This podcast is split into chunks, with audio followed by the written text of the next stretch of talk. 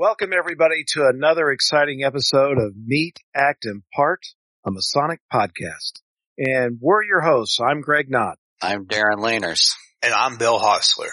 Tonight's guest is Robert Sullivan IV. Robert is a Freemason, a philosopher, a historian, an antiquarian, a jurist, a lay theologian, a writer, a mystic, a radio TV personality, a showman, a best-selling author, a CEO, and I won't hold this one against him. He's also a lawyer. So Robert is also the author of some outstanding books that we're going to talk about tonight. The Royal Arch of Enoch, The Impact of Masonic Ritual, Philosophy and Symbolism, Cinema Symbolism, A Guide to Esoteric Imagery in Popular Movies, Cinema Symbolism 2, More Esoteric Imagery in Popular Movies, and his upcoming book, Cinema Symbolism 3, and as well as a work of fiction, A Pact with the Devil, The Witches of Highgate, Book 1. In all of these books you can purchase on Rob's website, and we'll put a link to this out, but it's Robert W. Sullivan IV, and that's IV four, like the Roman numeral, dot com, Robert W. Sullivan IV dot com. Brother Sullivan, welcome, and uh, we're glad to have you here on the podcast tonight. If you could, just give us a little bit of your Masonic background well, thank you, brothers, for having me on your show tonight. It's my pleasure to be here. It's wonderful. Again, you know, uh, it's awesome to be on a show hosted by Freemasons. I think this is a first for me. Yeah, I've been a uh, Mason now for over 25 years. Excuse me, over 20 years, coming up on 25 years. I uh, was initiated uh, at the Blue Lodge in the Blue Lodge in 1997 here in Baltimore, Maryland. Uh, the lodge that I'm in is Amicable St. John's uh, number 25, which I believe is the third oldest lodge in the state of Maryland, maybe the second. I'd have to go look that that up. But I, I joined the lodge in 1997 and then in 1999, I joined the Scottish Rite. And uh, becoming a Mason was something that I was always interested in as a little boy even. Uh, I come from a long line of Maryland Freemasons. Great-grandfathers, grandfathers were Masons. Um, some of them, uh, you know, were past masters, uh, ruling the lodge for a year. So, I mean, I was, you know, I was always as a child interested in mystical doctrines and, you know, UFOs and cryptozoology, things like that, and certainly Freemasonry. I think my family aside, one of the earliest impacts on me was this old uh, In Search of episode about Jack the Ripper possibly being a Freemason, uh, you know, with Leonard Nimoy and uh, with All In Search of, and a nonsensical story. I mean, it's a bedtime fairy tale, but it still was interesting. And uh, at any rate, I've, i was always drawn to it, and I always wanted to uh, continue the family tradition. Like I said, my grandfather was one, my great grandfather was one. It skipped over my father, but uh, in in 1996 uh, this was a time in between uh, when I got out of college, after I graduated college, and before I went to law school. The opportunity presented itself, so I took it, and I went through the three degrees uh, here in Baltimore at Amicable Lodge. And like I said, two years later, I was uh, joined the Scottish Rite, and I can I, I, can definitely say without question that my membership in the Masonic Lodge, without without it, those books would not have been possible. So it's something that I consider very beneficial, and I'm a proud member, and you know I, I love being in the fraternity. Robert, uh, your first book is quite a piece of literature, The Royal Arch of Enoch. You cover a lot of material in it. Let's just try to kind of highlight what you cover. The main thesis, and please correct me if I'm wrong, is basically that the Book of Enoch was basically discovered in Ethiopia. However, it's your premise that there had to have been copies of it or knowledge of it by some of the folks that wrote some of the higher degrees of Freemasonry because those degrees came out prior to the discovery of the, the rediscovery, I guess, of the book, correct? Yeah, that, that sounds about right. The, the, the book, the, the, the book of Enoch is lost to history until 1773. The high degree rituals are being developed in France in 1740, 1750. Uh, so you're, you're looking at like a 23 year time frame before the, the book's official return to the history pages. The thesis of the book is that the Enoch, the Royal Arch of Enoch ceremonial is incorporating components from one Enoch, which shouldn't be happening. And that's the thesis of the book. I also delve into, you know, how this could have happened. You know, could there have been a book out there? Where could it have come from? Things like that. But that's, you're, you're correct. That's the main thesis of the book. And, and then I carry that forward, moving history forward. The reason why, I mean, if that's all it was, you know, you could just, you know, you could cut the book in half. But then what I get into is that the ritual is so critical to the founding of the United States, and it's it, it carries forward a lot of these Enochic symbolism, you know, that you find in the Book of Enoch, such as like you know apotheosis, uh, things like that. And it's really, it really, when you come to understand it, it really is the degree out of all Freemasonry that the founders, especially guys like DeWitt Clinton, especially the, the, the, the, Freemasons who kind of follow in the founders' footsteps, who are really crafting the country after uh, Washington dies in 1799, they are really relying on this high degree ceremonial to model the nation around. So that's why it's really, in, in my estimation at any rate, so, so very important. It is kind of like a piece of lost history, as it were. So yeah, you're correct. That is pretty much the thrust of the uh, Royal Arch of Enoch book. And that's, you know, like you said, that's pretty much the thesis of it. And uh, one of the things I think that uh, you, you, see in in the book is your grasp of uh, of the symbolism, not only of the degree, but also, uh, as you said, how that degree uh, influences not only the formation of the government, the formation of some of the uh, other Freemasonic bodies, you know, that Clinton put forward. Sure. But, but also, uh, it's almost kind of a preview to the cinema symbolism books. There's a chapter at the very end, if I recall correctly, where you delve into talking about National Treasure and how that is basically a retelling of uh, the uh, 13th degree in the uh, Scottish Rite and then also uh, the Royal Arch degree. Right. The the Royal Arch, as it as it is posited now, is the seventh in the York Rite and the thirteenth in the Scottish. And when I was writing the Royal Arch of Enoch, when I was reaching the conclusion of it, you're dealing with a lot of very arcane Masonic philosophy and history.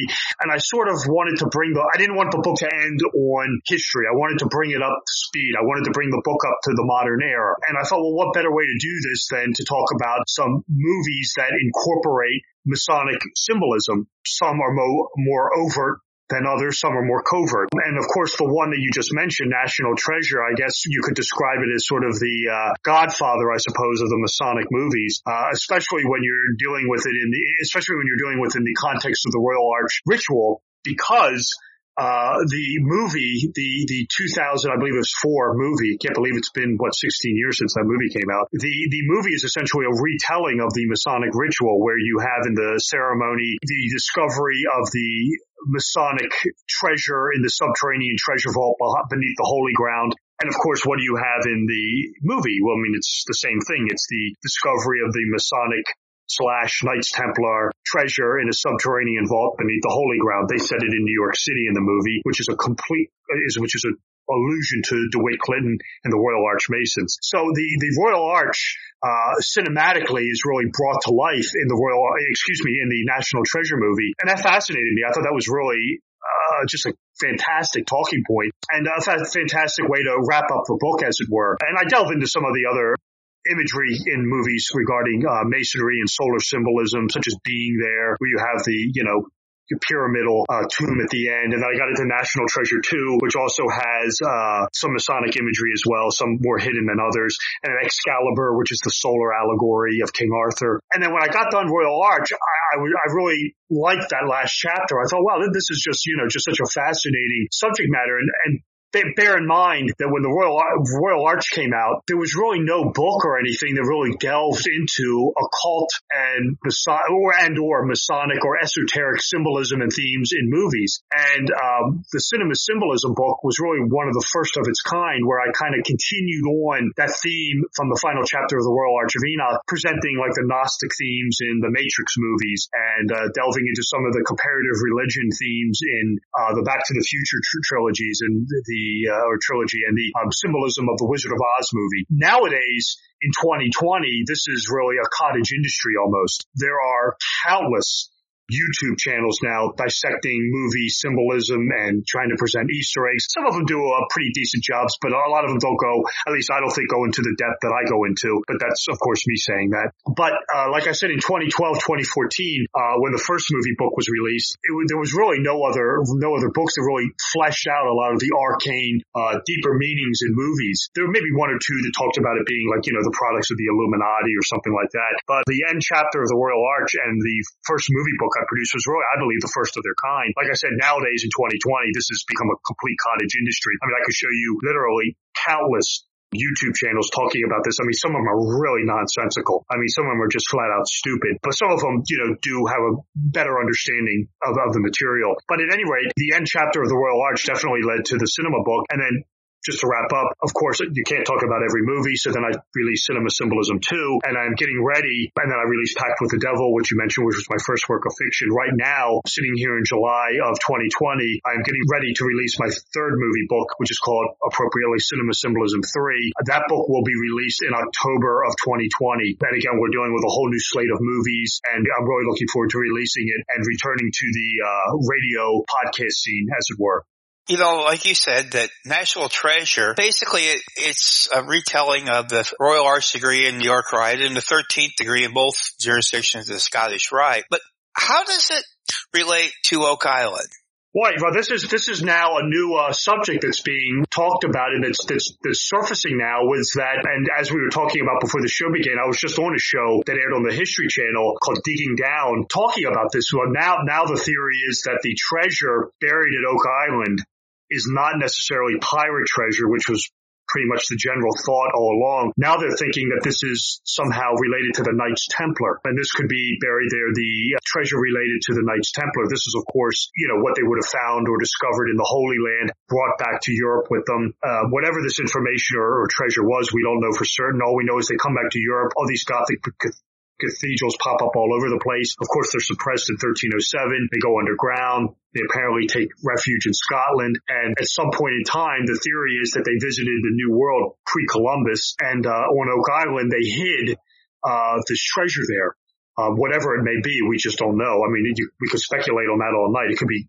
monetary treasure, gold. It could be wisdom, Kabbalistic information. We just don't know. And there is, when you start breaking this down, the, the reason people are thinking this is, and this is what I was on the show talking about, is there are some very startling nexuses to the treasure vault on Oak Island and this Royal Arch of Enoch ceremonial. I can't sit here and tell you for certain that this is the case. No one can say that because this is still in its early stages, but there are without question some uncanny parallels between the Royal Arch degree and the uh, treasure at Oak Island. So for example, you know, the surface treasure or the surface uh, covering uh, runs parallel. It's like a slab which run, which runs parallel within the uh, of course, the granddaddy of them all is that the treasure vault on Oak Island is apparently concealed under nine vaults. And uh, this is the way it is in the ritual. There are seven arches or vaults uh, that the treasure vault, uh, that the ultimate treasure vault is concealed within in the Royal Arch ceremonial. Of course, in the ritual, there is the discovery of Abiff's keystone, which has uh, strange hieroglyphs on it. And then we have a slab being found in the treasure vault in the money pit, which also has strange hieroglyphs on it. So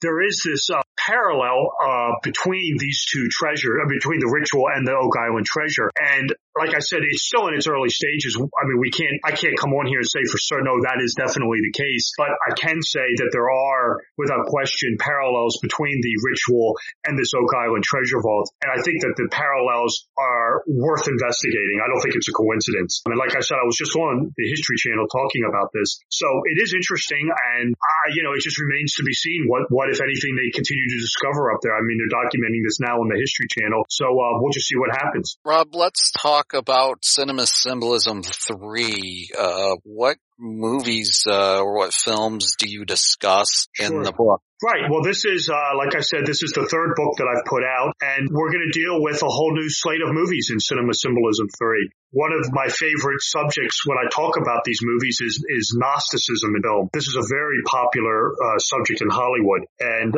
I guess if you want to say the three, I suppose, granddaddy of Gnostic movies are probably The Matrix, Fight Club, and The Truman Show. These are movies that I've dissected before. And then in Cinema Symbolism 3, I thought, well, let's, let's take an aim at some other Gnostic movies that are probably right there with those three that maybe get swept under the rug a little bit. So I'm going to be, we're going to get into movies like, uh, uh, Vanilla Sky with Tom Cruise. That's a very Gnostic movie.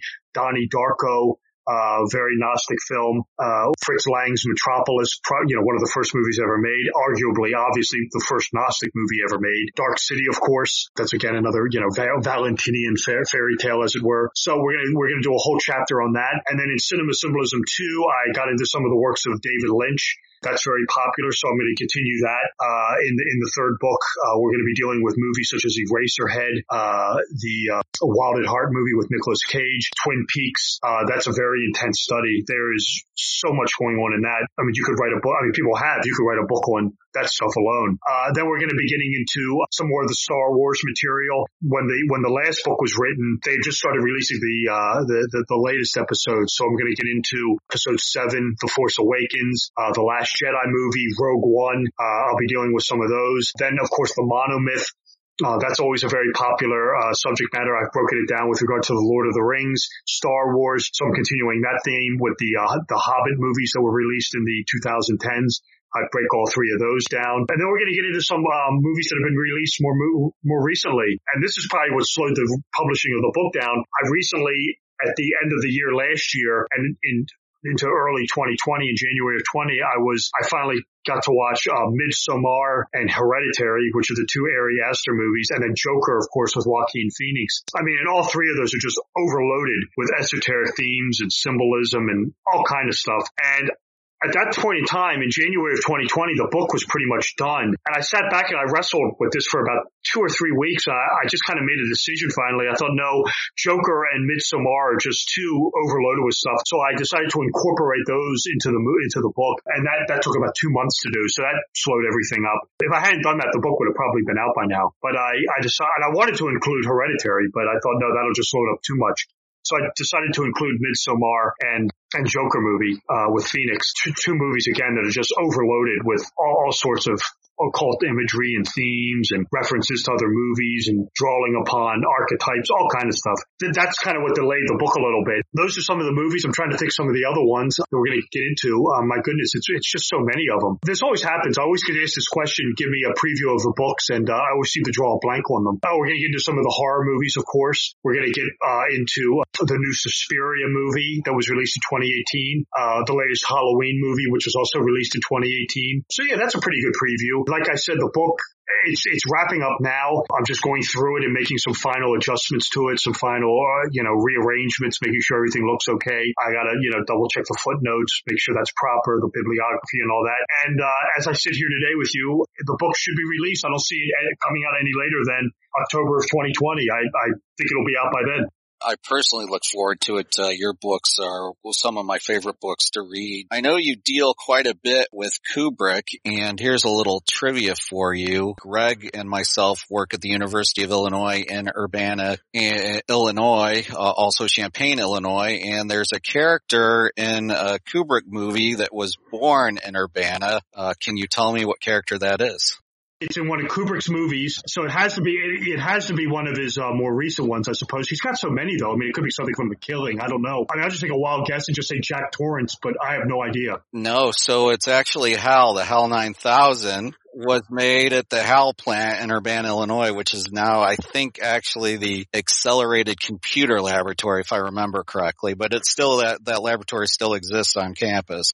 Oh, excellent. Kubrick's always a uh, interesting one. I really like analyzing his films. He's really an expert with it. What I like about Kubrick is, you know, he, he picks and chooses. He doesn't use the same theme over and over again. He knows when to use this and when to use that. The, the one, the one movie that um, I've analyzed The Shining before, and I did Eyes Wide Shut. The one movie that I watched of his that I was kind of very blown away by, and I talk about it in the new book, was Lolita, which came out in 1963. And, and what's so unusual about that movie. It's not one of the ones you think of when you think of a Kubrick film. I mean, it's one of his movies, so it's not one of the ones you think of when you think of, you know, you think of, uh, you know, 2001, The Shining, Eyes Wide Shut, the, that, that, that, that grouping. But Lolita is really exceptional because if you sit there and watch that movie, that movie is almost a, a roadmap for the rest of his career. You will see in that movie all sorts of things that pop up in his later works. Uh, it's really uncanny. I, I, don't know if it's just synchronicity, if it's a coincidence. I mean, I don't think Kubrick could see the future, but uh, it's really amazing when you sit down and watch Lolita, uh, how many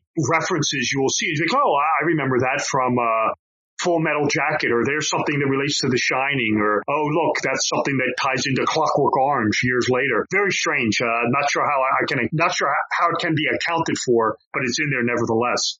Yeah, that's really interesting. Uh, I've been a while since I've watched Lolita, so I'll have to queue it up and, and take a look see at it. So when you're watching a movie, is there a, do you have a method for how you're breaking it down?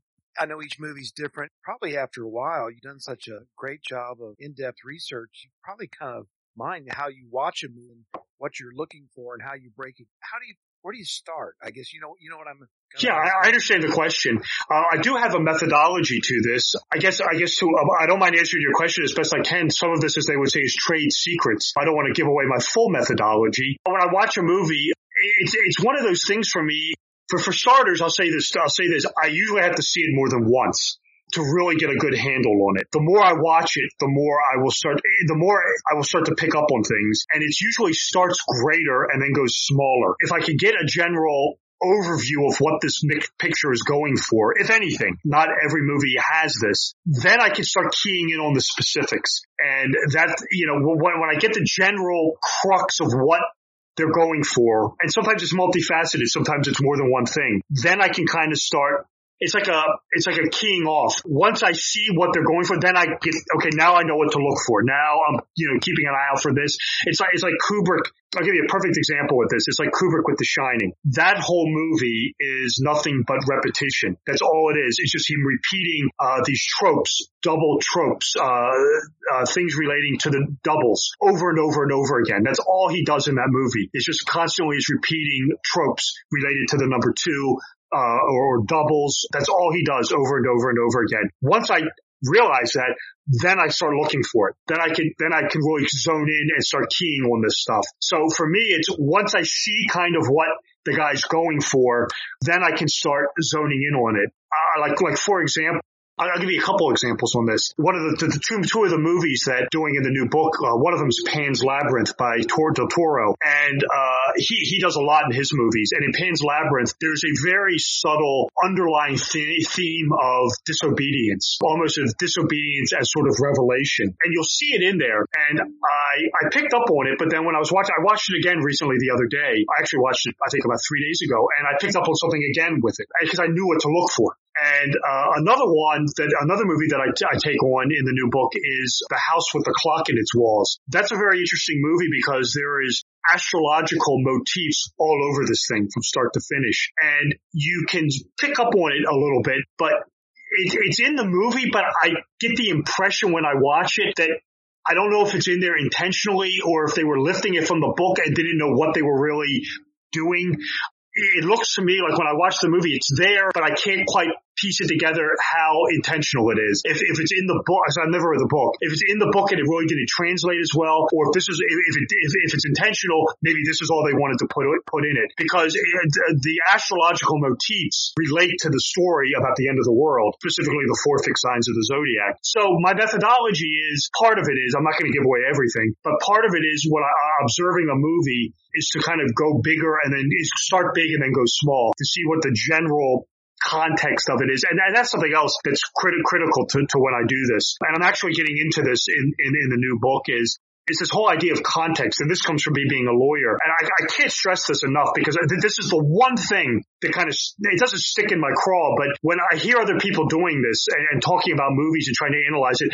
they, they can't wrap their heads around this. And that is the idea of the context in which a symbol or a theme is presented. I cannot stress how important this is. And the reason I say it's important is because one symbol or one number or one motif in one movie, if it turns up in another movie, could have an equally important meeting, but a different meeting. And I get asked this all the time. Well, how do you tell? How do you tell? Well, you have to look at the surrounding circumstances. Uh, and this comes from me being a lawyer. When you're presented with a fact pattern, you have to look at the uh, surrounding uh, circumstances to determine what's going on. There are so many researchers on this who just see something and say, "Oh, well, this is it across the board." You know, if you see it here, it's this. No, no, no. You have to look at the context in which it's presented because something in one context could be this, and in another context, it could be that. So I'm constantly I'm constantly, uh, in the new book, I'm really stressing this, uh, when, when I get into my analysis. So that's part of my methodology at any rate.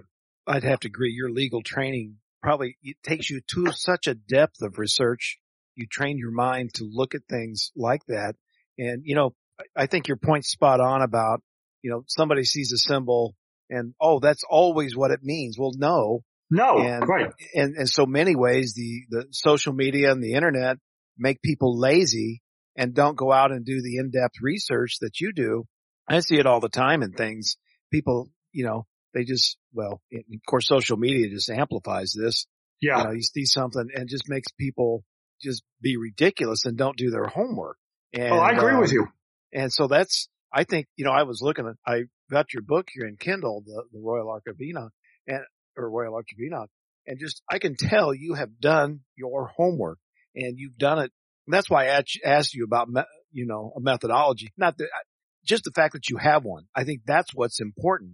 And that's what to me adds the credibility of the research you're doing. It's not just some, Hey, I spent a weekend looking on Google and finding these things. You have done, you have put in the time to bring out not only the meaning, but the other, I would call them add-ons, you know, in history. And, uh, that's, that's what, uh, just, just glancing through your, you know, but you can just see it. it is so obvious that you've used, used your legal training and other things, uh, to do that work. And, uh, it's just very impressive.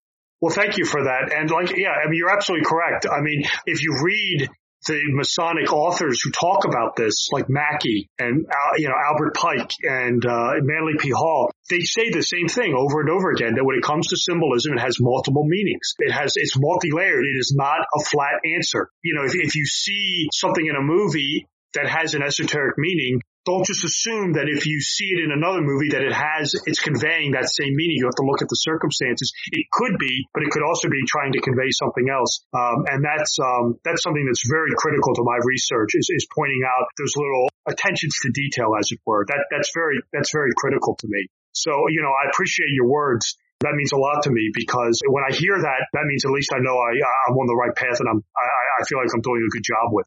Let me, let me throw you one more out there just that kind of tags onto that. And it's, it's more higher level, but why do you think people are so fascinated by symbolism? and I think one of the reasons that it is for me at any rate is that it's concrete. You can get an answer from it. And I, have been asked that question before, and it's a very good question you ask. And I'll put it to you like this. You know, when you're dealing with the supernatural or the occult or UFOs or cryptozoology, you're always left with something to the effect of this, you know, is it a UFO or is it a hoax? Is it, you know, a UFO or is it the planet Venus? You know, is the guy a hoaxer or is he telling the truth? Did the person really see a ghost or was he, you know, uh, having a panic attack? Is it really the Loch Ness monster or is it a boat with a dummy on the end of it? Is it Bigfoot or is it a guy running around in a gorilla suit? You know, there's always that question of, you know, is it a hoax? Is it real? Is it not real? How's the credibility of the guy, you know, making the video, the accusation or the assertion of it? You always are left with a question of doubt, as it were if you queue up The Shining right now, I can show you all this. I mean, there it is. There's no ifs, ands, or buts about it. I mean, I can show you why in Black Swan, the number, the date February 12th appears on the poster. If you watch The Shining, I could show you where the number 42 repeats. I could show you the astrological symbolism in a house with a clock in its wall.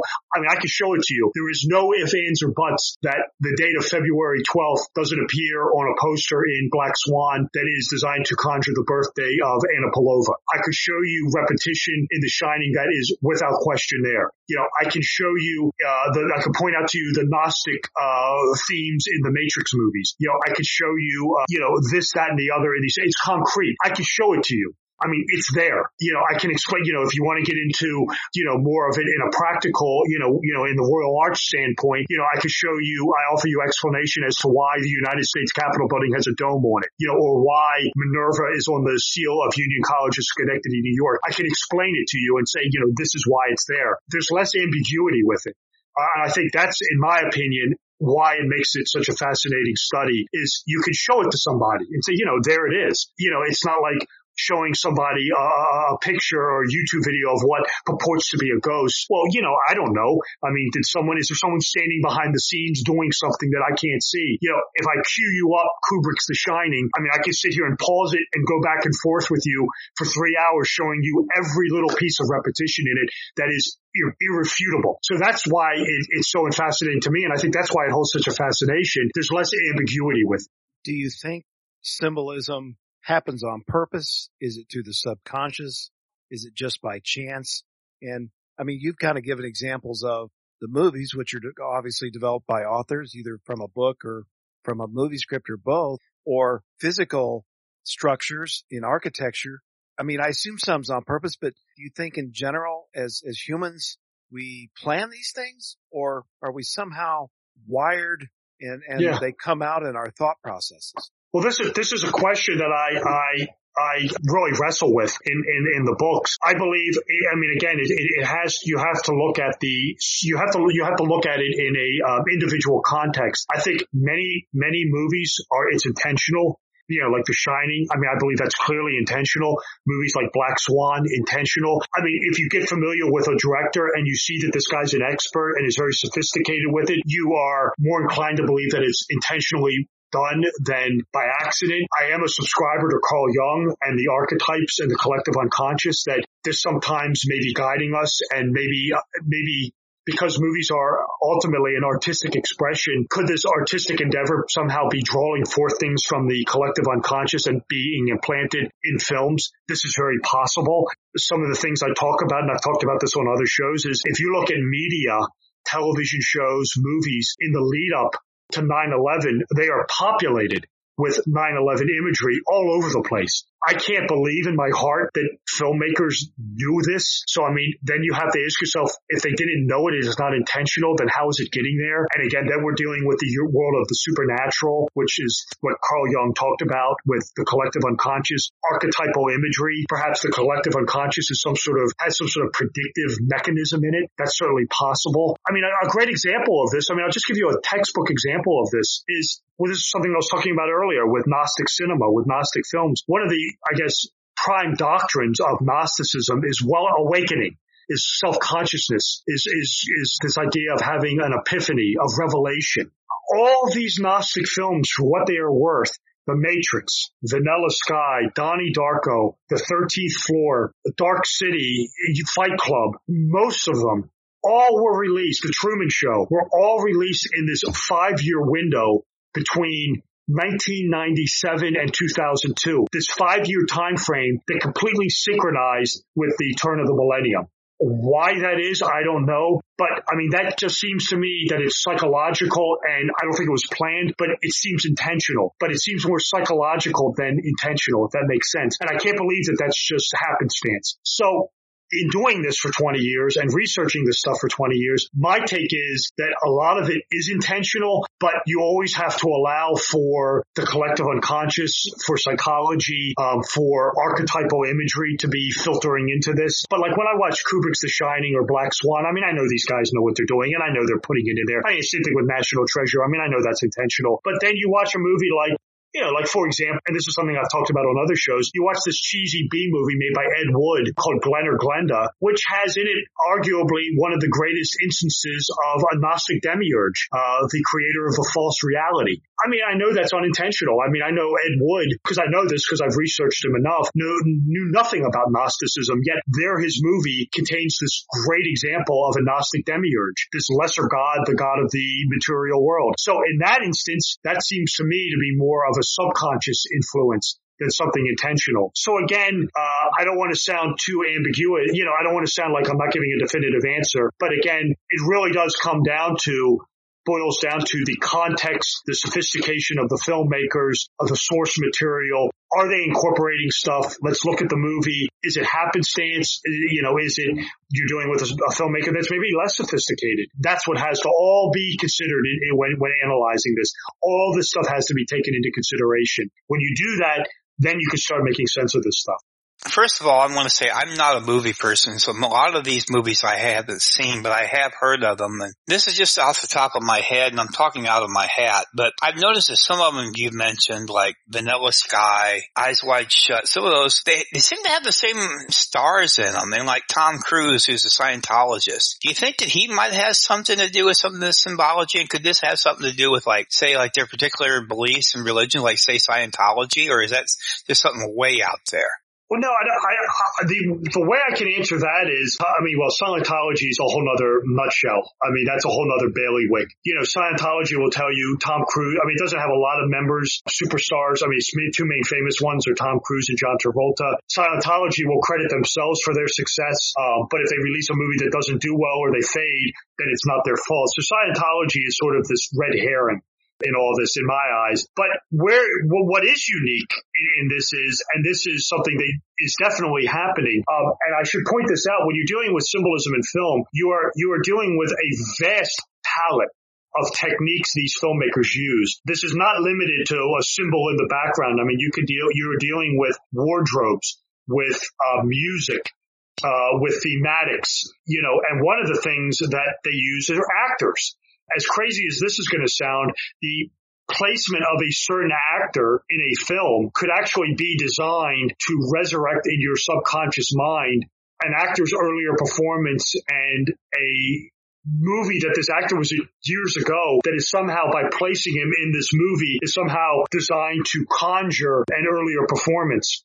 That is done. And that's a real fascinating study. And I talk about this all the time. I mean, you know, I, without getting into the thing, I mean, I, we could talk about this all night, but like Anthony Zerbe in the sequel to The Matrix, The Matrix Reloaded, Anthony Zerbe's role or uh, casting in that movie is completely designed to resurrect his performance as uh, Matthias in the Omega Man. Katharine Ross in Donnie Darko is intended to resurrect her earlier performance in The Graduate. Patrick Swayze, Donnie Darko, is designed to resurrect Dirty Dancing. Max von Sydow in Star Wars The Force Awakens is designed to resurrect Dune and The Exorcist. You will find that the actual placement of a actor or actress in a movie, not all instances, but in some instances are designed to somehow conjure a earlier performance and thereby investing this latest iteration with the themes of an earlier movie. This is really a fascinating study. It's more than typecasting. It's more than just casting Bela Lugosi as the boogeyman over and over and over again. It's, it's really subtle and it's really expert.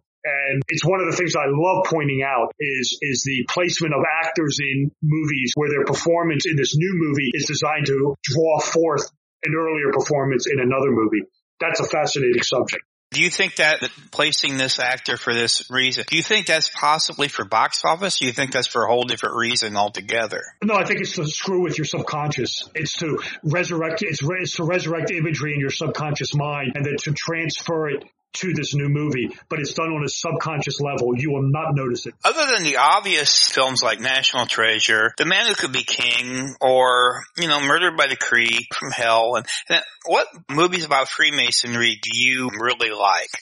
Well, I, li- I like those. I like National Treasure. I mean, it's it's purely fiction, but I always thought the Murder by Decree movie was good. I like the From Hell, which is based same. It's the same movie essentially, only without Sherlock Holmes. I like those three. I always like. It's, I wouldn't necessarily designate it as a Masonic movie per se, but it definitely has Masonic undercurrents. It's Fight Club with uh, Brad Pitt there and Ed Norton. That's a great movie. Uh, that that has some decidedly Gnostic undercurrents or Gnostic and Masonic undercurrents. Those two walk often walk hand in hand you know, I always like, I, I, like both National Treasure movies, uh, very, very Masonic movies. So yeah, those, those, those were the ones I'd go with from a Masonic standpoint.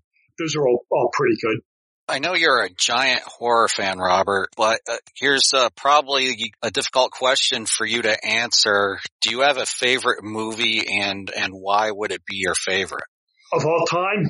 Yeah, of all time. Like if yeah, I had a if I had a gun to your head, what what would you uh, what would your answer be? Yeah, I, I that's a tough one because there's so many that I mean I could give you like a top ten, uh, probably in no particular order. The one movie that I, I just really I just really absolutely love. And it's the one that I just mentioned is Fight Club. I, I just think that movie is fantastic. I, I think that movie is all but flawless in my opinion. I just, I just love the, the, the moral of the story. I just love its uh, theme, its premise. And I, that, that, like I said, eh, that would be up there with one of my all-time favorites. There's so many. I mean, I could give you, like I said, a top 10 or top 20 of my all-time favorites that are not in any particular order, but I can tell you right now that Fight Club would probably be up there, up, up there in the top three, probably. Fight Club is an uh, excellent movie and uh, we have something in common. We were both featured in the Fraternal Review recently that, that had the theme of Fight Club and sure, I remember. So one of the things about Fight Club that I kind of find fascinating is that there's this theory that the narrator character and, and Marla die at the end. That actually the film cuts out, but the building that they're standing in is also part of the demolition and ends up collapsing. What uh, I have seen on it, and I've not gone back and watched it myself since seeing this, is that after the narrator character disarms the bomb in the van that's in that building, they kind of do another close up. They go through the bolt hole in the window and they show the clock and the clock is actually ticked down from the time that it was at. I'll have to uh, watch it. I'll have to go back and take a look at it. I yeah, take that.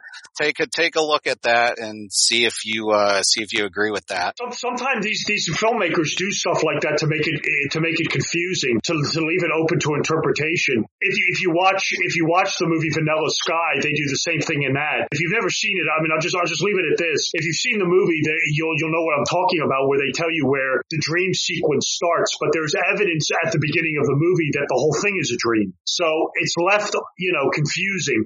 And for a film, you know, if, if it's like that in Fight Club, that wouldn't surprise me either. I know we've talked a little bit about The Shining and I know that you've talked about it's a movie of, of duplicates. I've also seen a couple of other theories regarding it. I think one of the most outlandish ones is that it is basically Kubrick telling everyone that he directed the moon landings.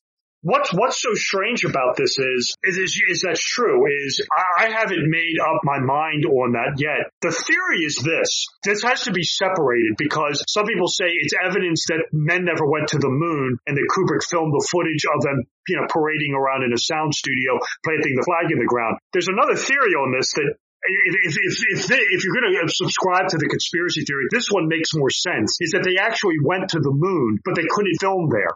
So they used, they actually went, but the footage was Kubrick filming actors in a sound studio prancing around planting the flag down. But they actually went to the moon, but they couldn't film there. And the theory in this well, I'll put it to you like this. It's when you hear it for the first time, it might sound outlandish, but the idea is not that far fetched when you think about it, because here's why is the idea is that NASA or the government saw Kubrick's work with Strangelove and 2001, were impressed with it, and they hired him to film this. Well, if you look at the if you look at those two movies, you can see where they would think this, because you'll see parallel, you know, especially with, with, uh, 2001, where they would think this from in The Shining, this is the whole scene where Danny is playing with the toys and he stands up with the Apollo 11 sweater on and then he goes to room 237 and it, the whole thing is supposed to, the, the, the, conspiracy theory is that this is a rocket launch. The little boy standing up is Apollo 11 taking off. In the late 1970s, uh, early 80s, the moon was 2,370,000 miles from the Earth. So that's why the boy goes to 237. It's, it's the rocket going to the moon, as it were.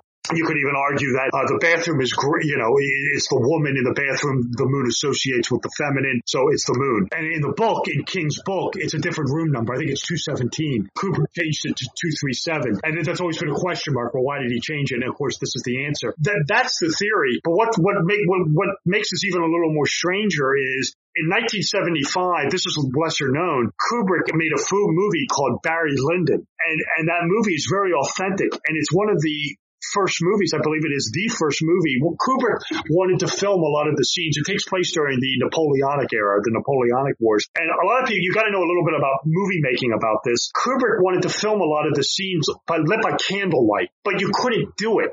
You, you can't, it doesn't come out right. It's too dark. If, if you ever watch a movie there's no movies that are lit by candle. There are no scenes lit by candlelight. You could have a dark room with a candle burning, but uh, inevitably there'll be a spotlight. You know, if they blow the candle out, then they turn the spotlight off. That's the way they usually do it. I mean, if you go back to the 30s, 40s, that's the way it's always been done. Well, Kubrick wanted to illuminate these scenes strictly by candlelight, and he couldn't do it with the technology that he had, but he did it. And so it begs the question was, well, how did he do it? Well, he went to NASA and he actually got cameras and film that NASA was using at the time, and then NASA gave him the permission to use these specialized cameras and the specialized film that only NASA possessed uh, to shoot Barry Lyndon. So it begs the question, you know, why was NASA so eager to cooperate with Stanley Kubrick? I mean, the answer, the question answers itself. I mean, he was in with them for filming this moon footage and basically they would have done anything he wanted and he used them to film Barry Lyndon. So that does add another wrinkle to this. Whether I can sit here and say for certain that Kubrick filmed these guys jumping around in a sound studio, I don't know, but it is interesting. To say the least. Yeah, it is interesting. Just wanting to, to wrap up, Robert, first of all, thank you for, for joining us tonight. Uh, we could talk all night and, uh, we'll be sure to get you back on after Cinema Symbolism 3 drops and I'm able to go through it. Uh, as we wrap up, Greg, Bill, any other questions for Robert? No, I, again, I just appreciate you coming on. I appreciate the, the amount of work that you've put into this especially like we talked earlier in this day and age when there's so much misinformation. Wells researched books and, and things like that are something that I always appreciate. And more importantly, we just appreciate you being one of our Masonic brothers. It's, uh, it's always amazing the people we meet through this uh, fraternity and you're just one of those great brothers and proud now call a friend. Well, thank you so much for having me on. And yeah, it's my pleasure to be here and it's my pleasure to be with you this evening, brothers. Uh, it has been a great little show. And uh, when Cinema Symbolism 3 comes out, uh, yeah, we'll definitely do this all over again. No problem. Yes, thanks again, Robert. I just want to say, you know, I'm a huge fan of your work and I can't wait for the third book to come out. I also want to thank our listening audience for tuning in to Meet, Act, and Part. And I'm going to do a little something selfish. Uh, today is my parents' 50th wedding anniversary, so I'm going to wish them happy anniversary. And if you like the content that we're providing, please uh, sponsor us on Patreon. And we will see you next time on another episode of Meet, Act, and Part.